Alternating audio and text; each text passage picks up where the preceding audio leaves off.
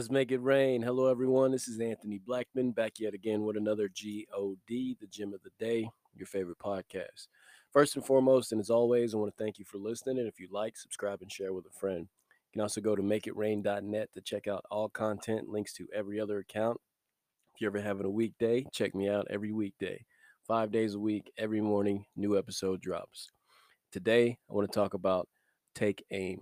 But before we do so, let us pray. Dear Heavenly Father, we come to you thanking you for everything you do, for your word that goes forth and prospers in which the thing it was sent. And we thank you in all these things. In Jesus' name, amen. Now, I've said this before, but I want to say it again. The first verse I've ever learned was Proverbs 3, 5, and 6.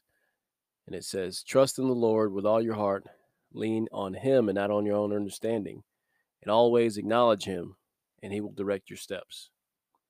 Now, I learned that because my youth pastor, Todd Gasson at the time, said if we memorized it, he would let us use the gym anytime we wanted to play basketball. So it was like a good incentive to learn the verse. But it's also one of my favorite verses since then, now that I know how powerful it is.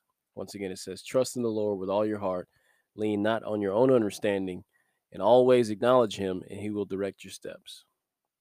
Wow. So I was watching Shang-Chi, Legends of the Ten Rings. I took my family a week ago. And like I say, I learned something from pretty much everything. And there was a line in the movie. And this older woman was teaching a younger one to shoot a bow and arrow. And the younger one was saying to the older, I don't know how to shoot. And she says, if you aim at nothing, you shoot nothing. And I thought about that. I was like, I got to write that down. If you aim at nothing, you shoot nothing. If you aim at nothing, you shoot nothing. Say it one more time. If you aim at nothing, you shoot nothing.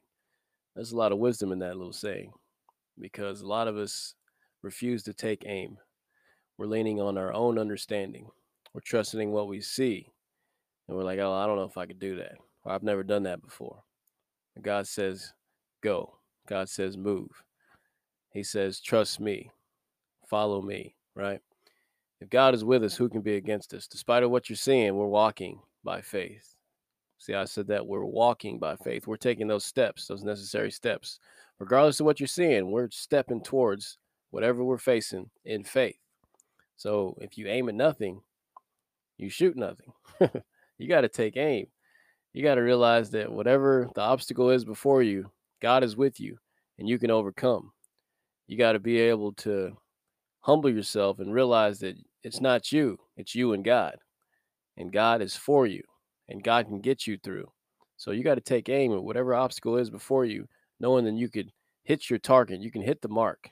Because that's the definition of sin, if you think about it. In biblical standard, sin is missing the mark. That's what that means. So with God with you, you can overcome that sin. You can hit the mark. You can keep striving, keep pushing, taking aim, knowing that God is with you. He is for you, and you can overcome.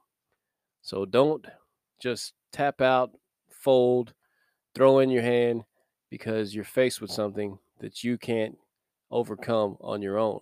Because you remember, it's not you. It's you and God. You can always take aim with him by your side.